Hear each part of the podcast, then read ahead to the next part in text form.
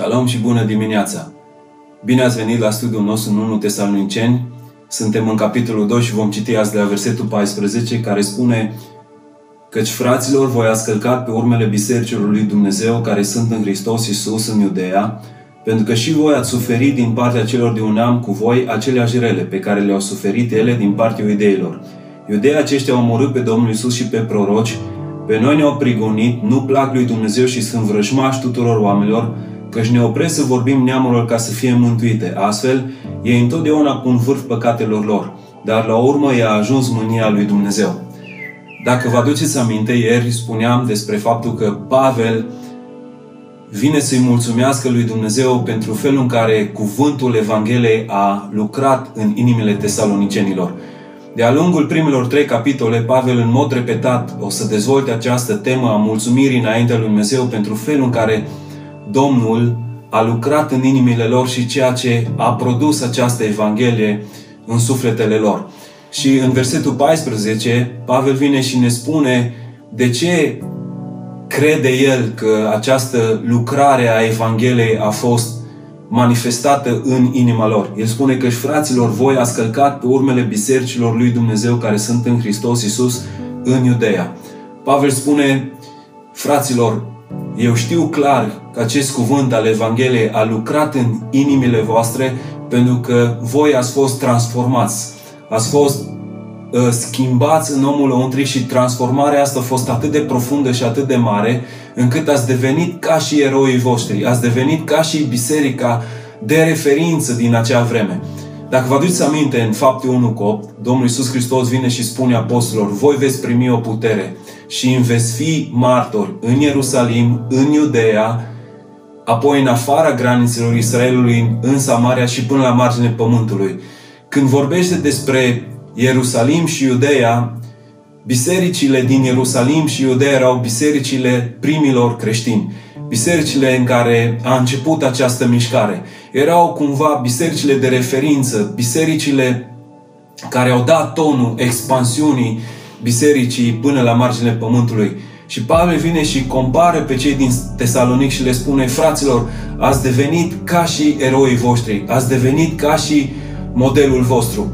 Și ce aș vrea să vă încurajez și să vă provoc în această dimineață? Să stați să vă gândiți puțin la mentorii pe care îi aveți, mentorii voștri spirituali. Dacă nu ai un mentor spiritual, vreau să te încurajez să cauți să ai pe cineva de la care poți să înveți Înainte să trecem de momentul ăsta, notează numele cuiva care a fost de referință în viața ta. Un erou pe care tu l-ai, indiferent că e vorba de un erou din scriptură sau un om care uh, este cumva părintele tău spiritual, stai și gândește-te cât de mult ai căutat să asimilezi ceea ce ai văzut la el și în viața lui. Pentru că mi-aduc aminte vremurile mele de început când um, umblam împreună cu mentorul meu, căutam să văd toate lucrurile legate de viața lui personală. Căutam să văd cum se comportă în familie, căutam să văd cum se comportă cu cei din biserică, căutam să văd care este relația lui cu Dumnezeu, cât de mult stă în Scripturi, cât de mult stă și se roagă, pentru că eram flămând să cunosc, să las pe Dumnezeu să schimbe viața mea și acele lucruri de început mi-au fost extrem de folositoare și lucrurile alea care mentorul meu le-a pus în viața mea atunci sunt lucrurile pe care uh, stau azi. De asta vreau să vă încurajez să vă gândiți cât de mult, cât de mult lăsați în viața voastră ca eroii voștri să vă modeleze inima. Pentru că asta este ceea ce Pavel le spune. Fraților, uh, eu știu că a fost o transformare reală și profundă în inimile voastre, pentru că voi ați devenit ca și bisericile lui Dumnezeu din Iudea.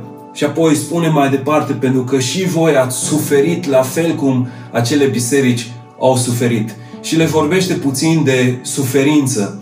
Și e fascinant cum Domnul Iisus Hristos, în prima lui pildă, vorbește despre un semănător care ia niște semințe și le aruncă în diferite soluri și spune că unele vor fi mâncate de păsări, alte semințe vor intra doar puțin în pământ, vor crește niște plante mici, dar intensitatea soarelui le va usca, alte plante vor reuși să crească, dar burienile le vor îneca, dar în cazul altora ele vor vor prinde rădăcini în pământ și vor aduce recoltă. Când ucenicii l-au întrebat mai târziu ce înseamnă asta, el a spus că sămânța este însuși cuvântul lui Dumnezeu. În cazul unora, diavolul va fi ca o pasăre care vine și smulge sămânța din pământ. Și în jurul lor, ă, chiar dacă se predică, acești oameni nu vor asimila nimic în viața lor.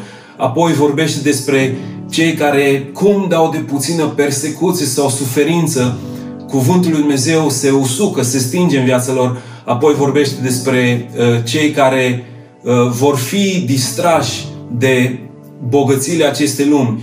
Vorbește despre acel sol care va fi înăbușit sau sufocat de buruieni și compară buruienile cu uh, distragerile și plăcerile acestei lumi și apoi vorbește despre cuvântul care are putere, cuvântul care are viață, cuvântul care rodește.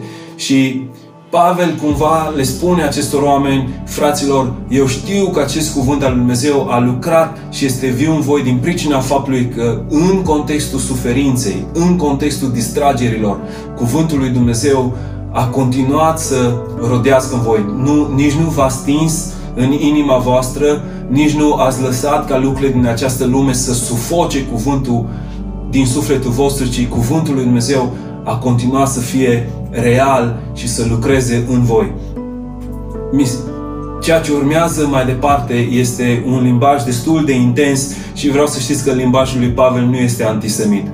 Vreau să vă aduc aminte că și Pavel este evreu și că de multe ori vorbește cuvinte frumoase despre evrei. De fapt, în Roman 9 spune că aș fi gata să fiu eu anatema, să fiu despărțit de Hristos, doar să văd pe cei din poporul evreu că se întorc înspre Dumnezeu. De aia Pavel a iubit poporul evreu. Dar aici se referă la evrei care l-au ucis pe Iisus Hristos și evrei care um, i-au ucis pe proroci, care au stat împotriva înaintării lucrării lui Dumnezeu. Și vreau să vă aduc aminte lucrul ăsta. La început să știți că înaintarea Evangheliei nu a fost oprită sau împiedicată de persecuția romană, ci de persecuția evreilor și în special de persecuția liderilor spirituali. Încă de la începutul Biserica din Faptele Apostolilor a întâmpinat tot timpul de a întâmpinat tot timpul um, obstacole și piedici din partea liderilor religioși iudei, evrei. Și Pavel vine și spune și eu pe oriunde am umblat, cu toate că prima dată am mers și am propovădit în, în sinagogă cuvântul lui Dumnezeu, iar după aceea neamurilor, cu toate că evrei de rând au primit cuvântul lui Dumnezeu, liderii spirituale evreilor tot timpul mi-au stat împotrivă. Și el vine și spune această frază și această frază este provocatoare pentru orice evreu. El spune, dar ei pun vârf păcatelor lor. Dar ce înseamnă această frază că pun vârf păcatelor lor? Pavel face o aluzie clară la un episod relatat în Iosua și judecători, în care Dumnezeu explică de ce judecata lui Dumnezeu se va manifesta peste Canaan. Așa că mânia lui Dumnezeu, um, el spune, va veni peste Canaan cu toate că Dumnezeu este Dumnezeu încet la mânie. Vreau să știți că Dumnezeu este un Dumnezeu care contabilizează și care măsoară păcatele noastre și peste Canaan, cu toate că Dumnezeu nu și-a manifestat mânia sute de ani, la un moment dat vine și spune până aici. S-a umplut paharul, paharul tău este plin, de acum se va manifesta mânia lui Dumnezeu împotriva poporului cananit și astfel Iosua cucerește întreaga câmpia a Cananului și acesta devine popor, ă, ă, pământul poporului lui Dumnezeu. Asta s-a întâmplat și cu, cu Israel. Dacă vă aduceți aminte, ă, Domnul Iisus Hristos a spus poporul evreu că nu va trece această generație până când templul va fi distrus și națiunea Israel va fi uh, răsfirată pe întreg pământul.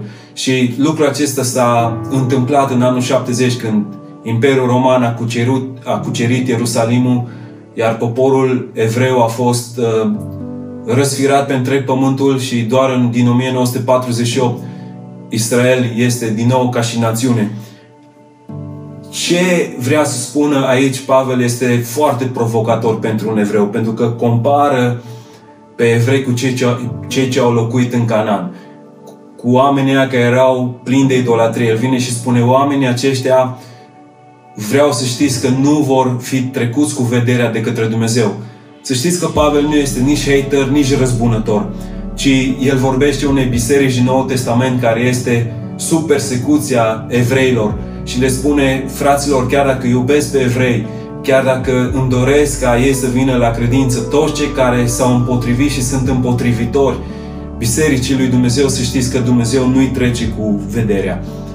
Ce putem învăța noi azi? În primul rând, să nu ne opunem cercetării și chemării lui Dumnezeu. Să nu ne opunem mesajului lui Dumnezeu, mai ales în aceste vremuri în care El ne cheamă să ne sfințim, să ne curățim și să ne apropiem de El.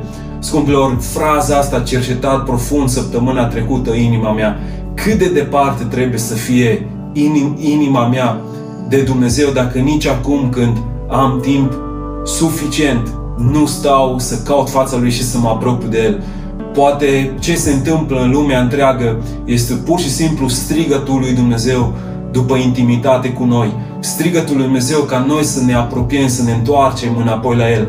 De asta vreau să vă chem să ne cercetăm inimile și să nu ne opunem, ci mai degrabă să ne supunem la ceea ce Dumnezeu vrea să lucreze în inimile noastre. Și apoi, în al doilea rând, ce aș vrea să vă chem este să ne rugăm, de asemenea, pentru cei ce se împotrivesc, pentru cei ce sunt poate indiferenți în aceste zile, să fie luminați de Dumnezeu și să fie aduși la credință. Vreau să vă aduc aminte, și Pavel a fost împotrivitor. Și Pavel a fost unul care a umblat împotrivă dar Dumnezeu l-a întâlnit și Dumnezeu l-a transformat. De aceea este cu putință ca oamenii care se împotrivesc astăzi să vină înapoi la Dumnezeu dacă noi vom fi glasul lui Dumnezeu, dacă noi vom propovădui această Evanghelie, această veste bună, că Dumnezeu este pentru noi, că Dumnezeu vrea să ne aducă la mântuire, că Dumnezeu în bunătatea Lui lasă să se întâmple lucruri pe pământ ca noi să ne trezim și să înțelegem că avem nevoie de un salvator, că avem nevoie de cineva care să ne protejeze, de cineva care să ne dea putere să trecem prin aceste lucruri care se întâmplă în aceste zile pe întreg pământul. Vreau să mă rog pentru voi azi. Aba mă rog să ne binecuvintez. Aba, mă rog să ne dai înțelepciune, să nu ne împotrivim cuvintelor tale, lucrării tale, ci mai degrabă să ne supunem. Și Aba, mă rog să pui în inimile noastre un spirit de rugăciune, mai mult ca oricând, să începem să ne rugăm pentru mântuirea oamenilor din jurul nostru și apoi să începem să acționăm, să fim propovăduitori a Evangheliei. Ca și, Doamne, cei care sunt împotrivitori pot să se întoarcă cu fața înspre Tine, auzând această veste bună a morții și învierii lui Isus Hristos, a faptului că El a plătit pentru păcatele noastre și a faptului că Dumnezeu ne vrea cu gelozie pentru, pentru El. Doamne, mă rog, binecuvintează-ne pe fiecare și ajută-ne să umblăm potrivit cu planurile Tale, în numele Lui Isus.